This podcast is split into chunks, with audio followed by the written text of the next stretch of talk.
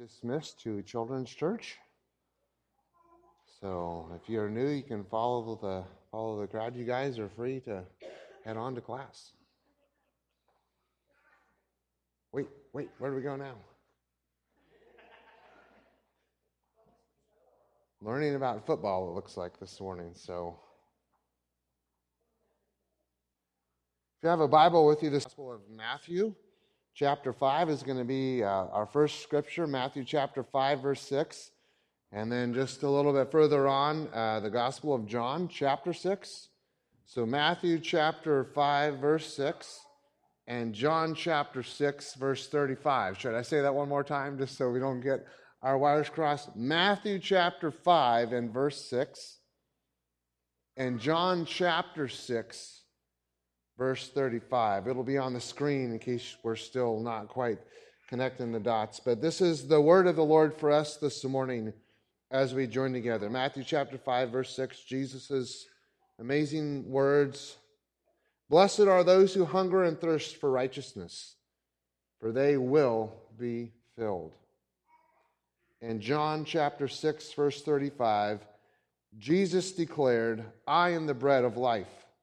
Whoever comes to me will never go hungry, and whoever believes in me will never be thirsty. I have some competition today. That's okay. He's cute, cuter than the pastor, I have no doubt. Let's pray together. Father, we thank you for this precious day. We thank you for uh, allowing us, Lord, to be sensitive to the leading of your Spirit. Thank you, Lord, for being real with us and, and being there for us and in us. And so, Lord, we just pray as we take a few moments together to share about this idea of being hungry and being happy and being filled. I just pray, Lord, again, just meet us right where we are. Um, we don't want to be someone we're not. We don't want to pretend to be someone that we haven't become. Uh, we just, Lord, want to see you. We ask, Lord, that you'd help us to see ourselves in the light of who you are, and that as we think of these words together, this invitation that we all can hear and welcome and follow after, um, that you would just touch our hearts. And we'll praise you for that in your wonderful name. Amen. If you hadn't heard this week, uh, we were I was in a nasty little fender bender. I think it was Tuesday morning and uh, I walked away without a scratch. My car was drug away pretty well destroyed. And so that uh, meant that yesterday I had the extreme joy and pleasure of spending half a day in a car dealership. You know me well enough to know I really don't mean I enjoyed it. I survived it by the grace of the Lord. Mike was our car salesman. He was great. Um, really appreciated his care to our attention. And while we were talking during those hours, he shared about his 14 year old son. And he shared about his mom and his son and his school. And, and his son is six foot two at 14 years old and wears a size 14 shoe. And he wants to play basketball for the Oregon Ducks. And I thought, there's a good kid right there. But as he shared about his son, he shared that this kid eats him out of house and home. He can barely get home with the groceries, and they're half gone before he can even put them all away. Jokingly, he said he eats so much that if the food is gone, he eats the box that the food came in. And as I listened to Mike share about his son, and I thought about my own kids and how much they eat, I thought, yeah, we're all born hungry.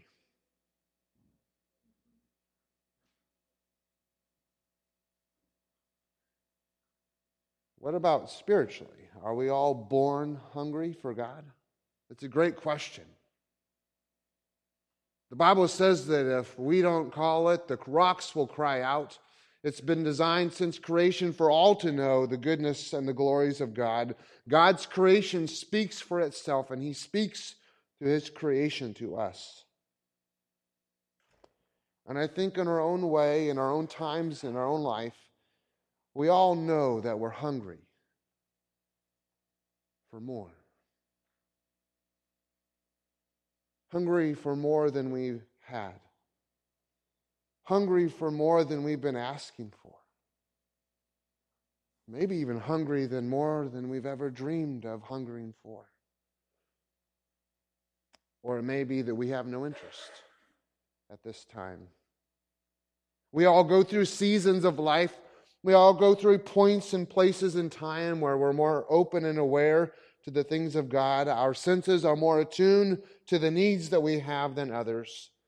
And there are other times where we want nothing to do with the things that could give us the most blessing.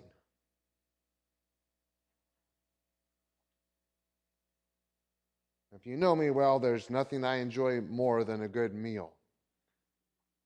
Breakfast, it's hash browns, eggs, toast, bacon, throw in some pancakes and good maple syrup, and, and I will leave that restaurant a happy man. Or if it's dinner, you give me a sirloin steak and mashed potatoes, and man, I am on the moon. But we turn Jesus in Matthew chapter 5, and, and as God often does, he says things in a way that we're not used to hearing them. This was a sermon that would forever change man's ability to relate to God and man's capacity to understand the things of God. It was a sermon that Jesus preached that would forever change the way we hear and understand the gospel. And so Jesus says this sentence, he says, Happy are the ones who are hungry. I'm trying to think of a time in my life when I was hungry and, and I was happy about it. Normally, the hungrier I get, the crankier I am. So if you see me during the week and I just seem out of funk, buy me a burger or tell me to go get a burger or something, and I'll probably feel better. In the United States, one in five children is, is malnourished. You go to other nations in the, in the world, and the malnourishment rate and the hunger rate and, and the number of kids that are dying from starvation climb and they raise and they're higher as you go further away from the prosperity of the cities. Hunger is an incredible problem in our world. And Jesus throws us a curveball like none other by saying, Happy are the ones who are hungry for righteousness, because they're going to be filled. Why does God always do this? Why, time and time again in the Bible, do I open the words of Scripture and God says something to me in a way I don't like? In a way that's hard for me to understand, in a way that just kind of hits me between the eyes and think, I need to think differently about life about my relationship with Him, about the way I, I look at so many places that I, and the way that I live. Why does God say something so contrary to the way we usually think? And I wrote as my answer to my own probably because the way we think is messed up. Just say it the way it is. So many times our perspective is in our own little world our own little paradigm of the way we think things should be and the way we want God to be for us, maybe the way we don't want God to be for us. We're strange creatures. Just gather around the family on a Friday night when they're trying to decide where to go for dinner. This is how it usually goes at our house. My wife, because she's kind and gracious, will go, So, Peter, where would you like to have dinner tonight? Really kind, sweet, giving me all the responsibility and pressure. and I normally I don't care. I really because I know where this is going, like you know where this is going. It's like, why don't we ask the kids? Let's make sure that the kids can be content and happy. Let's ask them. And so to the oldest. And the oldest says, I don't care. Whatever. Or I'm not hungry kind of something like that. So we're 0 for 2 so far. And we go to the middle child, and, and if you had a middle child or you were the middle child, you know the middle child is the peacemaker. They want to do what everyone else will make will make everyone else happy. And so they don't care where they go. All the while everyone's hungry, but no one cares. Kind of messed up in the way that we think. So we go to the youngest. Uh, and you never know what the youngest is going to say. Uh, except for the fact that he's going to want to go where no one else really wants to go. We don't care, we just don't want to go there. And so, a half hour later into this discussion about where we're going to eat, no one knows where we're going to go. We're nowhere near closer to where we need to go for dinner. And normally, usually goes either one of two ways. One is daddy runs to five different places for dinner, or everyone goes to one place together, or somewhere in between. But sometimes being hungry is a big inconvenience, and we don't handle it the way that we could. So, as I shared already, Jesus sees life. Jesus is talking about a different paradigm. He's not talking about our physical hunger, oh, there's so many relations to the way we feel it and relate to it. He's talking about this gnawing down in our heart. That no restaurant, no steak, no, the best stack of pancakes in the whole world will do nothing. If there's a gnawing in my heart, for something more than I have. There's an awareness that I need God in a way that I don't yet have Him, or that He's calling me to a deeper place than I currently know. Jesus knows the way we normally try to answer that call. Normally, when we're unsatisfied, when there's a place in our heart that isn't happy, then, then we go to the mall Or we go to the job postings on the internet and we try to find something that will make us happier. We look for the greener pastures, the greener grass on the other side of wherever we are. We go all kinds of places to meet that gnawing that's on the inside. And Jesus says, you know what? When you realize that for what it is, Count it all joy. You're about to be blessed if you follow that call. Now, I know that's true when, when, it, when it's 12 o'clock on a Tuesday afternoon and it's time for lunch, and I go to Jack in the Box for the three tacos and a drink for $3. I know that, generally speaking, I'm going to leave happy and full. But Jesus is trying to teach us that spiritually speaking, we can cultivate a spiritual hunger in our life that will be a continually satisfying experience, relationship, process, journey, time with Him. And so we're just going to take a few moments this morning to talk about how we can think about this idea of being spiritually hungry in your life. And the first thing we want to talk about this morning is that we, we need to check our appetite. Probably a really good place to start. Are you hungry for the Lord? Is there a place down deep in the, in the core of who you are that longs for Him? That desires to know Him and to talk with Him and to walk with Him? Jesus said, The happiest people you'll meet are the ones that have a hunger and desire for God. What about our motivations? You know, I you get a hankering for a killer burger and you live on this side of town, it takes 20 minutes to go get one. 20 minutes in line, maybe, or 15, and 20 minutes to come home, and it takes an hour just to meet a physical need of your appetite.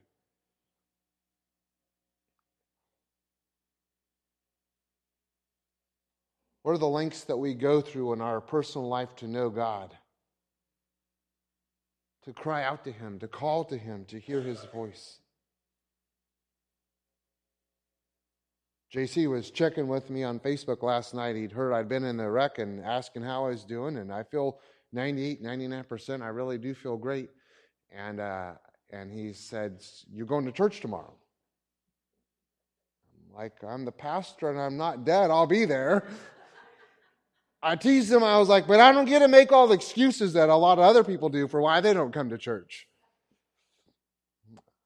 This is where I come to be fed. This is where I come to be loved. Thank you this morning for your love for us, but I come to be loved by Him. I come to hear His word and to sing His praises and to worship and to share and to love and to cry and to journey together. And I'll go to the ends of the earth to do that.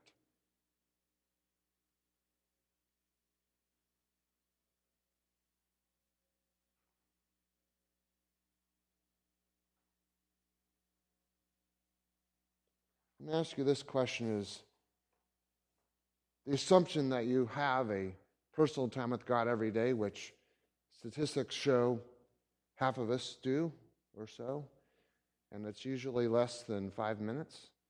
I've talked with you, and I'm thrilled to say that our church is the exception. Grateful to know. But I just want to ask you, in light of what Jesus said, that true happiness comes from a hungering for God, is that time Wherever it is in your day, the joy of your life, the thrilling moments of your time as a living human being in this day or tomorrow. I'm not always, I'm not trying to tell you that it's always going to be you feel like dancing. There's going to be times where it feels like God is silent. There's going to be times where you're hungering to hear more from God, and He just wants you to be still and know that He's real. But I couldn't help but read this comment by Jesus and to, to hear Him offering this amazing invitation that how long have we looked and tried to find what our soul requires and desires anywhere and everywhere else but in Him? How many times have I, even as a pastor, gone to meetings, gone to get kids, gone to the grocery store, gone to get the tires changed, and, and I get to nine o'clock at night and I just wonder where the day has gone and I'm exhausted. And that voice inside says, Hey, remember me? remember me? I'm still here waiting.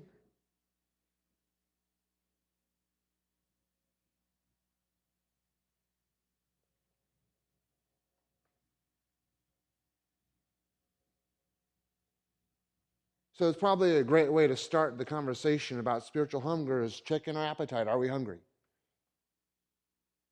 Are we hungry?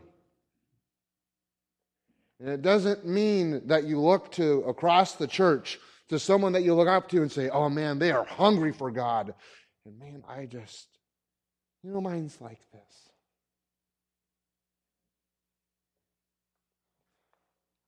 Bible says you have faith the size of a seed of a mustard seed, and God's going to do great things. Is there a spiritual hunger in your life? Jesus said, follow that, and you'll be happy. Another thing I wanted to share this morning is we need to do, and this is to check our diet. Oh boy. We talked about this right before New Year's, right? Every year. If you're having reactions to meal after meal after meal, you're getting sick, you're gaining weight, you're losing weight, and it just doesn't seem to be that everything's digesting right, or you're always feeling sick, then, then the doctor's going to say you need to think about the things that you're eating. Because, at least for me, when I'm not feeling well, one of the first things I lose is my appetite. Things aren't right, and my desire to eat goes away. Follow me with this now into our spiritual lives, the things that we are ingesting. Studies show that the average Christian, average American, spends five hours watching TV every day. And unless you've caught off every channel, but I don't know, the 700 Club, and I'm not recommending that. I just don't watch TV. I don't know what other options there are. Unless you turn off every other channel on your television, there's some junk food coming in. And the longer you expose yourself to this kind of food, the more damaging it can become, and it will ruin your appetite. What do all your moms tell your kids when they go for the cookie jar 10 minutes before dinner? Don't ruin your dinner. I always uh, found a way to sneak the cookies without my mom ever knowing it was there, that I was there. But she somehow figured out that it was me who ate all the cookies. Mom seemed to know. And so the correlation here in our spiritual lives is, is time spent listening to the things and the voices of a world that is trying to pull us away from God and the voices that are trying to lead us into a closer relationship with God.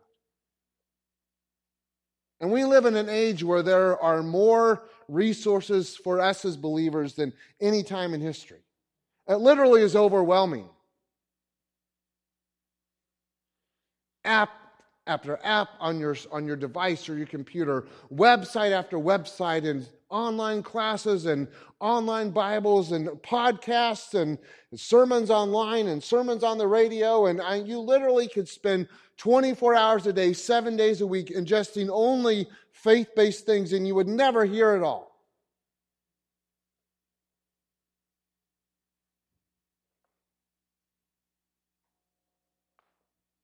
But the doctor would say, Well, let's, let's write down here what you had for breakfast this morning. Well, this morning I had, I, I had the leftover chocolate brownies.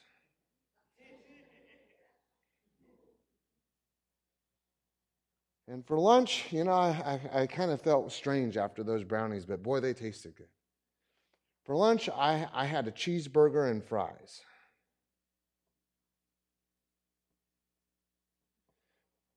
And for dinner, you know, man, I just I didn't feel like eating at all after all that. And like no wonder. no wonder. In my undergraduate apprenticeship class, I guess you could call, one of our exercises was to, to every half hour of our day we had a catalog. From the time we woke up until the time we um, closed our eyes, we had to take account for every half hour of that day. And we did it for a week. That was a lot of work just to write it all down, you know, because we're, you know, classes and studying and, and family and all of that. But we had to do it for a week. We got done with that week. We looked it over. I was studying to be a pastor, um, really seeking the Lord with all my heart and, and trying to be faithful to Him. And and it sickened me to look at that list and to realize how little time I made for God. Now, I had time to watch movies that weren't Christian, I had time to listen to uh, non Christian radio. I had time to um, talk to some non Christian friends, and we certainly need to be in ministry. But some of my buddies asked me and said, So, how essentially how do you cultivate your relationship with the Lord when you're so busy doing and going? And Ingesting all these other things besides the things of the Lord. And it's just it's real basic, folks. It really is. The more of the world we put into our spiritual, to our souls, the danger is that it can snuff up our appetite for God altogether and the hungering and the yearning for something that is more, that call that God puts in our life, that, that desire for more than we could ever find anywhere else but in Him, goes away. We lose our appetite.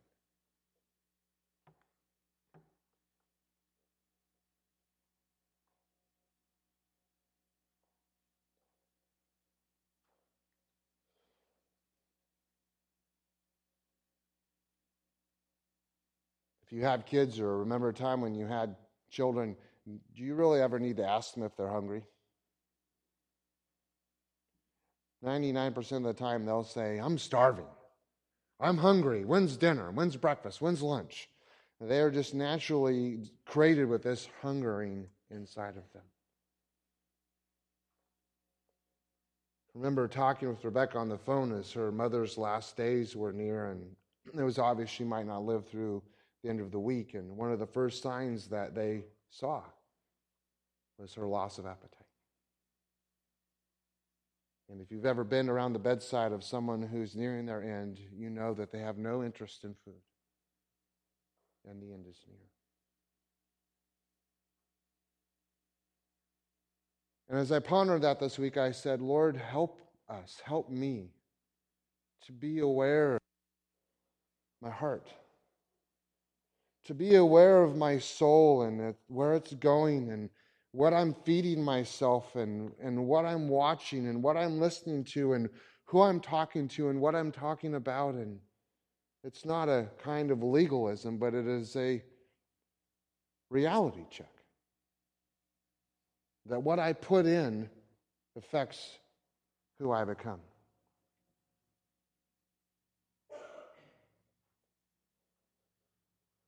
Third and lastly, this morning, something we can do is check our fruit.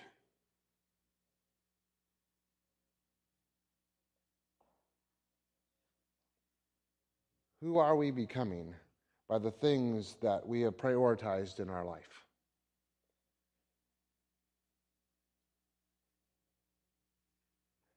Shared a couple times lately that I've really felt a calling um, by the Lord to memorize Scripture in a way that I haven't in a long time. And I'm so grateful for this um, hungering that God has placed inside of my heart for more of His Word. And I can't tell you how many times since I began memorizing these Scriptures that they've been my sword of defense against the temptations of the enemy. Time after time after time after time, the devil has pushed those buttons in my heart and my mind and I've gone back to those words and said, No, just like Jesus did when he was tempted. Thus saith the Lord, the word of God says, I'm not going there. I'm not doing this because this I have put in my heart. The Bible says, Thy word have I hid in my heart that I might not sin against thee.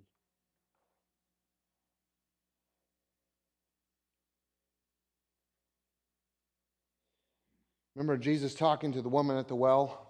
There's a woman who's been looking for love in all the wrong places, with all the wrong people, for all the wrong reasons. Aren't you glad Jesus doesn't cast us out like our culture might? Jesus said, I got an offer for you. I'm going to give you this drink of water, but I'm giving you so much more when I give you myself that my words will cause you to never thirst again.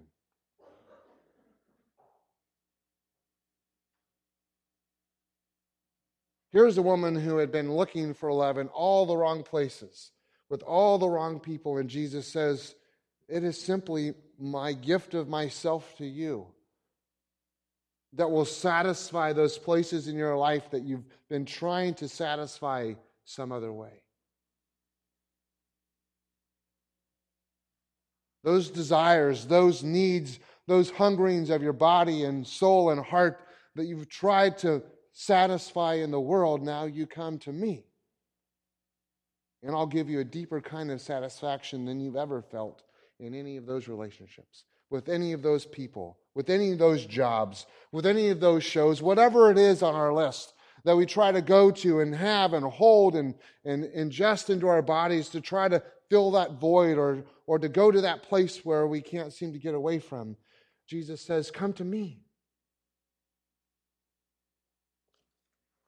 Remember that first passage we read together from John chapter 6, verse 35.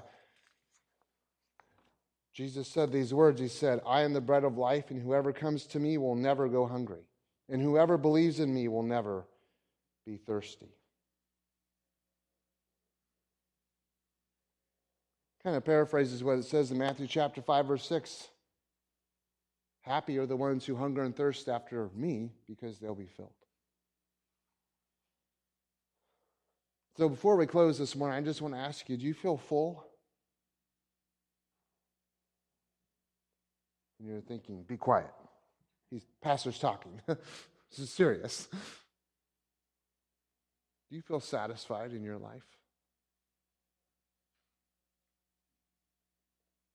Is there a part of you that lays down in bed at night and you know, how you talk to yourself? Call yourself by your first name. Maybe you're being hard on yourself and you say, hey, dummy. Don't call someone else dummy, but you can say that to yourself. Or, hey, Pete, you know, what are you after? What do you really want? Where's your life really going? What are you really about? What's your purpose in this life? Because I've tried the job and I've tried the relationship and I've tried the movies and I've tried the friends and I've tried the mall and I've tried it all and it still isn't enough. Where can I go? To whom can I turn? And Jesus says that hunger will bring you happiness like you've never found anywhere else. But we have to come running to Him. We have to knock on the door, and He will come to us. So I read a story, and I'm going to close with this about a desire. We all have desires, and the greatest desire that we can have is to know God, amen? To have a relationship with the Lord. So, stories told of a proud young man, and then we're done, who came to Socrates asking for knowledge. He walked up to the muscular philosopher and he said, Great Socrates, I come to you for knowledge. As I've written it, Socrates recognized a pompous numbskull when he saw one. So he led the young man through the streets to the sea and chest deep into the water. And he said to the young man, What do you want? And the young man said, Knowledge, O wise Socrates. With a smile, and he took the man by his shoulders and he shoved him under the water. Gave him 30 seconds under there and brought him back up again, and he says, What do you want? And the young man says, Wisdom. Boom! Back under the water he went. 30 seconds passed by, 40 seconds. Brought the man up gagging and choking. What do you want, young man? Between heavy, gasping breaths, the young man says, Knowledge, oh wise and wonderful, bloop. And he held him under there longer than he had any other time.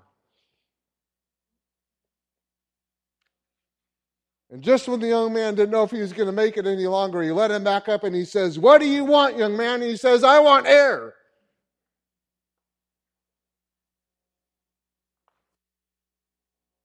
And I want to ask you this morning when life and emotions and your pursuits and the places you've gone for happiness hold you under, and you're looking and searching for something that will satisfy that one thing that you need more than anything else. When life holds you under and then God brings you back up to the surface, what we need is Him. What we need is the one who promises satisfaction, promises completion, promises us a purpose, promises us a plan, promises us eternal life.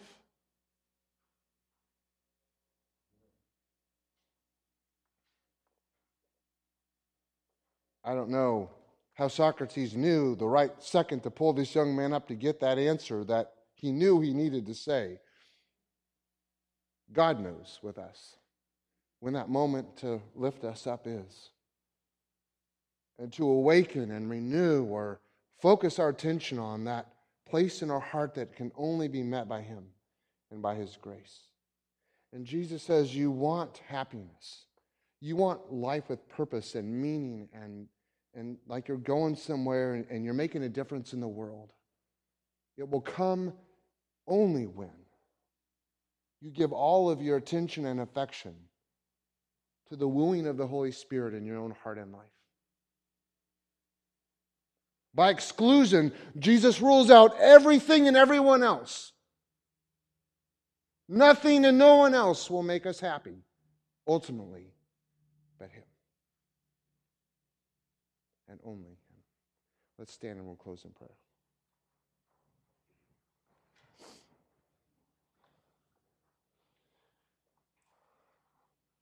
Lord, I just thank you for this morning and for this day. I thank you for these people.